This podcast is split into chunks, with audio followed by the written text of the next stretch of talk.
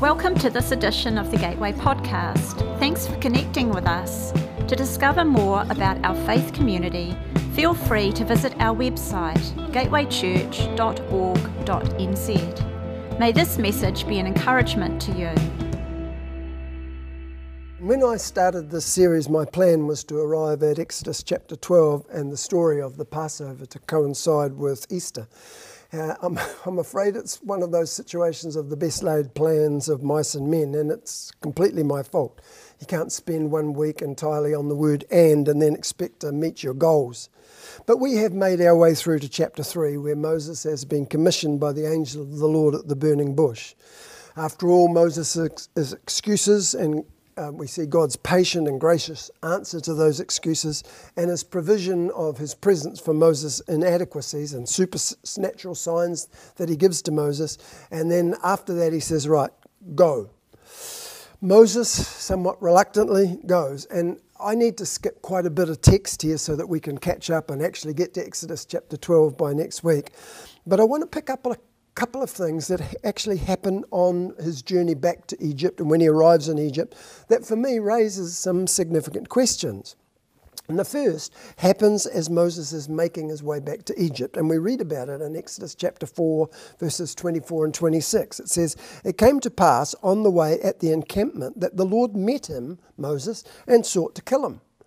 Then Zipporah took a sharp stone and cut off the foreskin of her son and cast it at Moses' feet and said, Surely you are a husband of blood to me.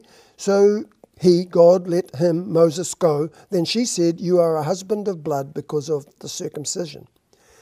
I don't know what your response to that short passage is, but for mine it was like, What? Uh, the tendency is to rush off and consult various translations, which I did. This has to be wrong. How could God try and kill Moses? Well, they all say in one way or another God tried to kill Moses. So you go into the original language to check it out, and it says God tried to kill Moses. What on earth is happening here? Moses has just been commissioned, and now is, it seems that God is seeking to kill the very person that he's chosen. Surely the phrase God sought to kill Moses can't mean that God tried to do something but, but failed to pull it off.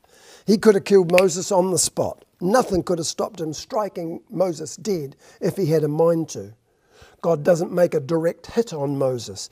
He leaves time and room for a mediator. In this case, it's Zipporah.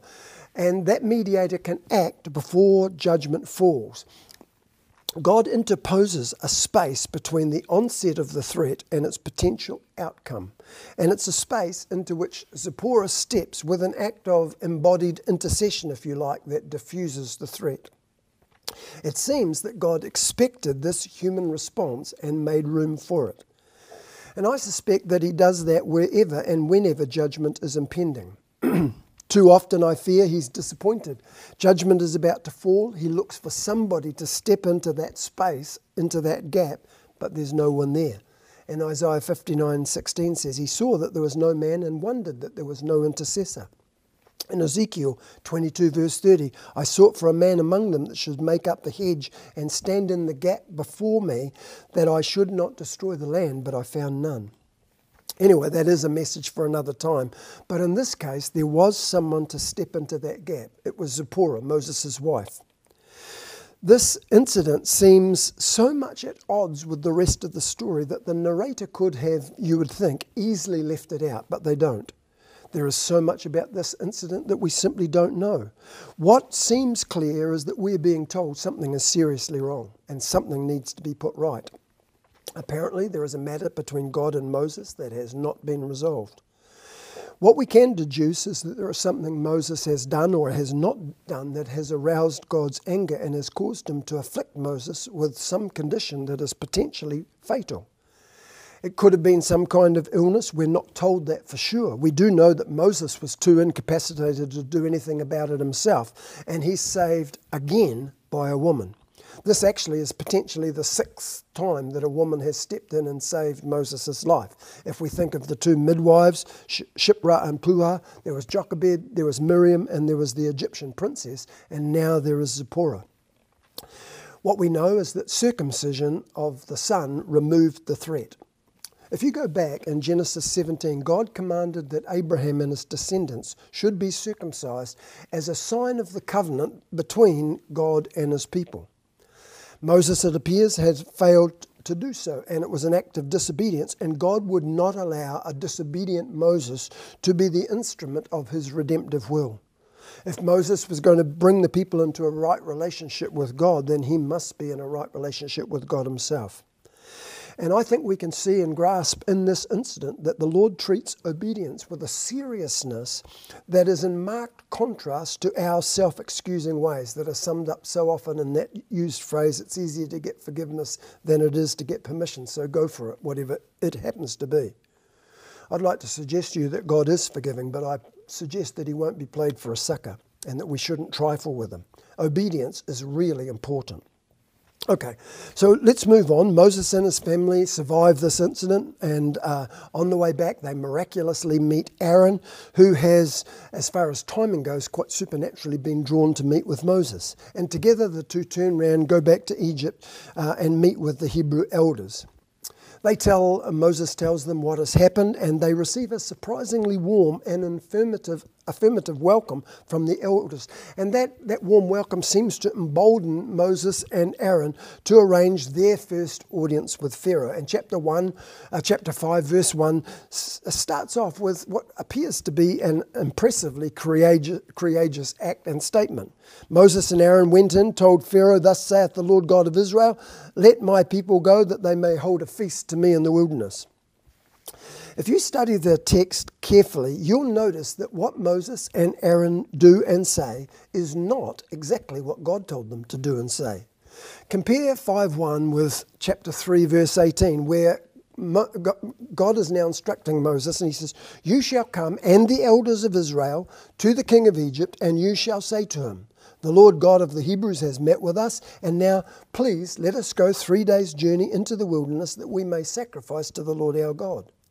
So God says to Moses and Aaron, Take the elders with you as you go to Pharaoh. They don't, they go alone. God says, Tell Pharaoh that the God of the Hebrews has met with us. Moses and Aaron don't mention the fact that God has met with them, and they call the Hebrews Israelites, which is a term that Pharaoh would never have heard before. God says, Tell Pharaoh, please let us go. The verb form is polite, it's cohortative form followed by the word uh, please. What they say to Pharaoh is, Let my people go. It's a simple imperative, a command, not a request, with no softening word please. God says to ask Pharaoh to let them go on a three day journey into the wilderness to sacrifice to the Lord. Moses and Aaron don't mention the three days at all, they just demand national liberation of an unspecified duration. Scholar Alec Motyer claims this was the wrong delegation, using the wrong approach and the wrong terminology, and making a wrong request. The Lord commanded a corporate approach couched in understandable language, making a moderate, limited request in courteous terms. Moses adopts an authoritarian approach, alienating Pharaoh with incomprehensive talk and laying down an absolute demand. Now, I know we can't know whether it would have made any difference if they had done exactly what God commanded. In fact, we know that God said Pharaoh's heart would be hardened. God had predicted a battle of wills, but a more courteous approach just might have deflected the blunt refusal and ruthless counterblow of even more relentless slavery that quickly followed. The brothers' imperious demands are met with an equally imperious refusal, and Pharaoh's response to a, amounts to a no, no way, never. Increase their workload. That'll stop them babbling on about a holiday in the wilderness. The dismal result of this first effort to liberate the people actually increases their plight. Naturally, the Israelites blame Moses for the worsening of their condition. And Exodus 5:21 in the message says, "May God see what you've done and judge you. You've made us stink before Pharaoh and his servants. You've put a weapon in his hand that's going to kill us." There followed for Moses a gut-wrenching sense of deja vu. Once again, apparent failure, once again rejected by the very people that he's meant to help. This, by the way, uh, this increasing intensity after a request to be let go is, is not an unusual pattern. I've often noticed that when people make a commitment to seek freedom rather than things get better, they sometimes get worse. We're dealing with entrenched habits and powers that will simply not roll over and give up their territory without a fight. When I'm talking to people, I often like, liken getting free to, to breaking out of a prison camp. When we are a prisoner of war, so long as we obey the restrictions and the rules of the camp, you'll be largely left to your own somewhat limited devices. But if you make a bid for freedom, all hell breaks loose. The searchlights are on you, the dogs are after you, bullets are firing. Stay with your addictive patterns, and at least you're in the world of the familiar. Try and break from them, and sometimes all hell can come down on your head. In this moment of rejection and apparent failure, at least this time Moses doesn't flee to Midian. It says, Moses returned to the Lord and said, Lord, why have you brought trouble upon this people? Why have you sent me? For since I came to Pharaoh to speak in your name, he has done evil to this people. Neither have you delivered your people at all. So he questions God's goodness. Why have you brought this trouble? He questions God's purpose. Why did you send me? And he questions God's actions. You haven't delivered this people at all. At least Moses took his complaints to the right place. He took them to the Lord. Compare that with the Hebrew foremen who go and complain to Pharaoh about their increased workload and lash out at their leaders. I mean, seriously, why would you go to Pharaoh? He's the source of the problems, not the answer to them. So Moses goes back to the Lord, and in chapter 6, verses 1 through 8, God very patiently reaffirms Moses' call. It's as if he says to Moses, Okay, let's go back to the beginning, shall we? Who did I tell you that I am? What did I tell you that I would do? What follows there is a virtual repetition of the original call that Moses received in chapter 3. One verse in that speech has caused much debate in the halls of scholarship. Verse 3 it says, I appeared unto Abraham, unto Isaac, and unto Jacob as God Almighty. As to my name Yahweh, I have not been known to them. The patriarchs knew me as El Shaddai, as God Almighty, but not as Yahweh. Now that seems a direct contradiction to what Genesis actually descri- describes repeatedly.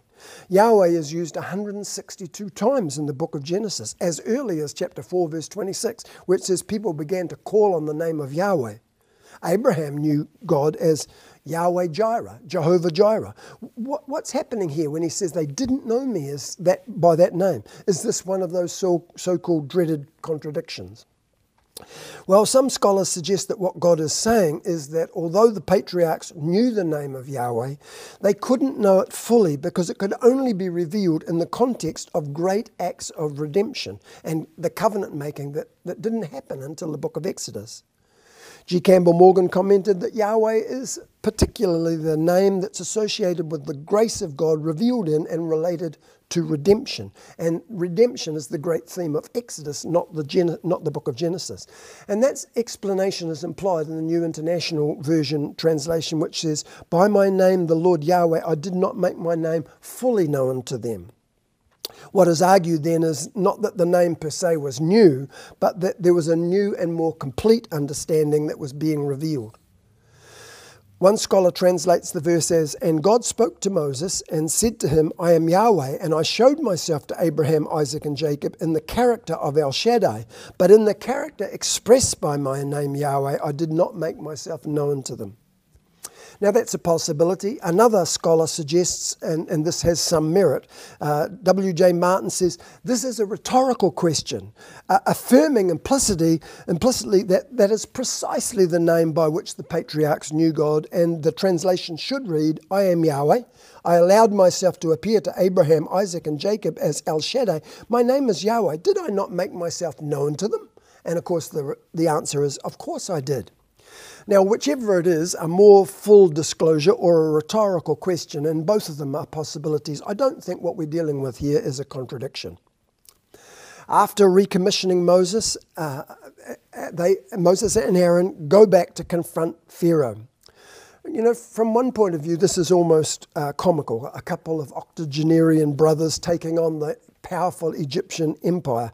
However, enter Yahweh and the odds are changed dramatically. Now, I'm skipping a large body of text here, but I, I want to talk about the plagues. Now, I'm, I suggest that most of you will be very, very familiar with the 10 plagues that now rain down on the empire. But let, let's look at these. The first was that the, the Nile was turned to blood. Now, Pharaoh was absolutely unmoved by this sign because his, his magicians could do that trick too. Now, we, we aren't told the names of the ma- magicians, but in 2 Timothy chapter 3, verse 6, we are told their names, Jannes and Jambres. And I can't help thinking that these magicians, Jannes and Jambres, would have served Egypt much better if they had used their secret arts to turn the blood back to water. It seems, however, that they can imitate and replicate, but not reverse the actions of God. The, the Egyptians worshipped the Nile as a god, and there were at least three gods associated with the Nile Osiris, Anu, and Hapi. So, this sign from Yahweh is a direct challenge to these gods to discredit and humiliate them. And in Exodus chapter 12, verse 12, God says, On all the gods of the Egypt I will ex- execute judgment because I am Yahweh, I am the Lord. So the Nile is turned into blood. Secondly, there's a plague of frogs. Again, the magicians could only produce more frogs. You know, I'm really surprised that someone in Pharaoh's court didn't suggest more frogs. Great. Uh, not quite what we need right now, chaps. The frogs were sacred to the Egyptians. They were a symbol of procreative power and were, were represented by Hekwet, a god who was frog headed. So again, Yahweh shows his might and superiority over all the no gods of Egypt. Thirdly, we have the plague of gnats. Scholars aren't quite sure what the original language pointed to, possibly mosquitoes or lice. At this point, the magicians are stumped and they opt out of the contest with the acknowledgement that now what is happening is above their pay grade and saying to Pharaoh, This is the finger of God. Following quickly, we have the plague of flies, the disease on the livestock, the boils on the people. Now, at this point, the magicians can't even come into Pharaoh's presence because they are plagued by boils on their own bodies. Number seven is the plague of hail. Number eight is the plague of locusts. Number nine is the darkness, which was a direct challenge to uh, Egypt's Amon Ra, the sun god. He, like all the other no gods of Egypt, was powerless before Yahweh. And then, of course, the tenth plague is the death of Egypt's firstborn. The first nine plagues have been described by scholars as the undoing of creation, ending with the plague of complete darkness its creation gone berserk, ending up in a return to the pre creation darkness of Genesis chapter 1, verse 2. Now, a question that arises for me is how could Pharaoh not see the hand of God in these signs? How is it possible, in the face of such displays of power, to turn away and harden one's heart? And as I thought about this, I realized you know what? People do that kind of thing all the time. I know people who have experienced miracles in their own body that God has wrought, and yet they have turned away, explaining it away with natural explanations, and have ultimately been dismissive of the miracle and have hardened their own hearts. We know that Jesus did amazing miracles in Capernaum and, and Chorazin, and yet the people did not repent. They, they explained them away. Let let me explore this with you for a moment. In some ways, if you have a mind to do so, it's possible to see at least the first eight plagues as the unmiraculous plagues. Now, the first plague affected the Nile. Nile turned to blood. Now, something has happened. Pharaoh doesn't quite know what. Who knows? Perhaps it could be explained naturally. Maybe the red soil of the Upper Nile in Abyssinia has discoloured the water. toward the end of June, the water in the Nile, having previously been green, becomes clear, then goes yellow, and then gradually a reddish colour like ochre. The effect is due to the presence of microscopic cryptogams and uh, organisms called infusoria. They are single celled organisms. Now, the problem for Pharaoh here is that the water in had all the physical appearances the look, the taste, the smell, and the texture of blood. And so it clearly wasn't just discoloured by the water of Abyssinia or, or uh, small single celled organisms. Water thus change would neither kill the fish nor stink nor be utterly undrinkable. But Pharaoh was of a mind not to look too closely at that. And if he could explain away that, then the rest in domino form could be explained away whatever it was, impacted and compromises the whole ecosystem of the river. And the plagues that all flow from that first instance of the Nile being turned red consequently flow from the Nile being compromised. So the second plague is frogs leaving their habitat and invading the land. Zillions of them finding their way into every crevice, crack, pot, pan, and bed in Egypt. But it's what you would expect if the Nile had been compromised. Nothing too supernatural in that. They have to get out of the water that's no longer suitable, and so they climb up onto the land. Then they die, millions upon millions of rotting frog carcasses. I'm really tempted to say, next minute. The next thing you know, there is a plague of insects and flies. Surely that would have been predictable. Rotting flies, uh, rotting flesh, insects, and flies follow as night follows day. And from Pharaoh's point of view, this is an ecological disaster, but miraculous? Perhaps not. The next two plagues constitute an epidemic, disease that, destroys livestock and affects people with skin disease, leaving them with boils. Again, you could explain this away as being the natural, non supernatural consequence of the earlier disasters. Insects and flies carry disease that affects livestock and human. Tragic, but explainable. Now, the locust and hail that follows, if you have a materialistic mindset that closes the door to the supernatural, are just lousy timing of purely natural phenomenon. Shame that they happened in, in, in sequence after these things, but, but these things happen.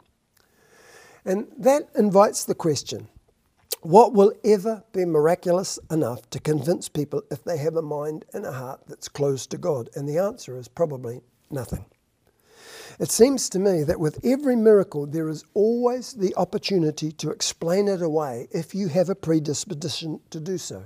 So the healings were psychosomatic, the exorcism was psychiatric, the River Jordan was dammed at a point upstream by a landslide, and the timing coincidentally allowed Israel to cross. The miraculous provision was fluky timing, and the near death experience was the final flaming of the brain's neural pathways or the medication. You think of the miracle of creation itself, with its mathematical precision, its fine tuning, perfectly suited for human life. Believers gaze with awe and wonders. Skeptics like Stephen Hawking and Leonard Mlodinow say because there is a law such as gravity, the universe can and will create itself from nothing. Spontaneous creation is the reason there is something rather than nothing, why the universe exists, why we exist, and it is not necessary to invoke God. This to me is no less and perhaps even more remarkable than Pharaoh hardening his heart in the face of the plagues.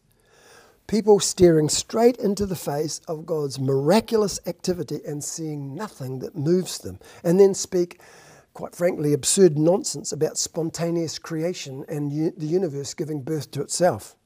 You know, if I said to you, the man gave birth to himself, you'd dismiss me as a lunatic. But if famous scientists say the universe gave birth to itself, we all go, wow, how amazing is that? I'm sorry, but the emperor has no clothes, and nonsense remains nonsense even when it's spoken by brilliant scientists. Even more absurd is what famous astrophysicist Lawrence Krauss said, seeking to explain creation of cosmos out of nothing in an entirely natural uh, way. He said, because something is physical, nothing must be physical, especially if you define it as the absence of something. Now, if you can work that out, you're better than me. I love what John Lennox said in response to that. He said, If I say I went down the road and met nobody, it doesn't mean I met somebody who's really nobody. It means I didn't meet anybody. If you don't want to confront a miracle, you can and will explain it away, and you can harden your heart in the process. Pascal once said, God gives us signs with enough light for those who desire only to see and enough obscurity for those who have a contrary disposition. Now we know these plagues were not simply natural phenomenon, but they constituted God's supernatural judgment on Egypt and its autocratic leader. Uh, sometimes people get a bit nervous when they read about God's judgment coming on people or a person. Uh, uh, you know, they say something to the effect that they thought God was supposed to be good, and that kind of judgment doesn't sound good to me. But can I suggest to you that, in one sense, the plagues were sent to save rather than destroy? Impending judgment is designed to cause people to repent and change their ways. God's way is not salvation or judgment, but salvation through judgment. And of course, that's a principle that finds its ultimate fulfillment in Jesus at the cross. God is never wantingly simply desiring to destroy. I mean, look at Exodus chapter 9, verse 18. It says, So here's what's going to happen, God says. At this time tomorrow, I'm sending a terrific hailstorm. There's never been a storm like this in Egypt from the day of its founding until now. So get your livestock under one roof, everything exposed in the open field. People and animals will all die when the hail comes down. If God was seeking indiscriminately just to destroy, why the warning? A warning, by the way, that many Egyptians heeded. Though the text doesn't explicitly state this, there are good reasons to suggest that there were some Egyptians that were also saved from the final plague, the death of the firstborn. Firstly, the means of deliverance was not nationality per se, but rather the presence of blood over the doorpost in each house that responded to the Lord's command. And if an Egyptian household had applied blood, then the death angel would have passed over their dwellings too. There were, as we saw in the plague of hail, Egyptians that were responding to the Lord's commands. And there's no reason to assume that they wouldn't have followed Moses' counsel on that occasion as well. In Exodus chapter 12, verse 38, we're told that when Israel left Egypt, that they were accompanied by a mixed multitude. And it's clear that whoever that group was, they weren't Israelites, and in all likelihood, they were obedient Egyptians. Salvation is always open to and available to anyone willing to come. Some avoided Egyptian judgments, the mixed multitude. Some avoided Canaanite judgment, Rahab and her household. You know, the cross has dealt with the issue of God's judgment on sin once and for all for those who will come under the jurisdiction, under its blood, under the smeared shelter, under the propitiatory shield that is Jesus Christ. Next week, I want to, as it's Easter, look in more detail at the Passover and the incredible connection of this Old Testament event with the New Testament uh, event at Calvary. So I look forward to being with you then. Thanks for listening. If you'd like to know more about our faith community, feel free to visit our website gatewaychurch.org.nz.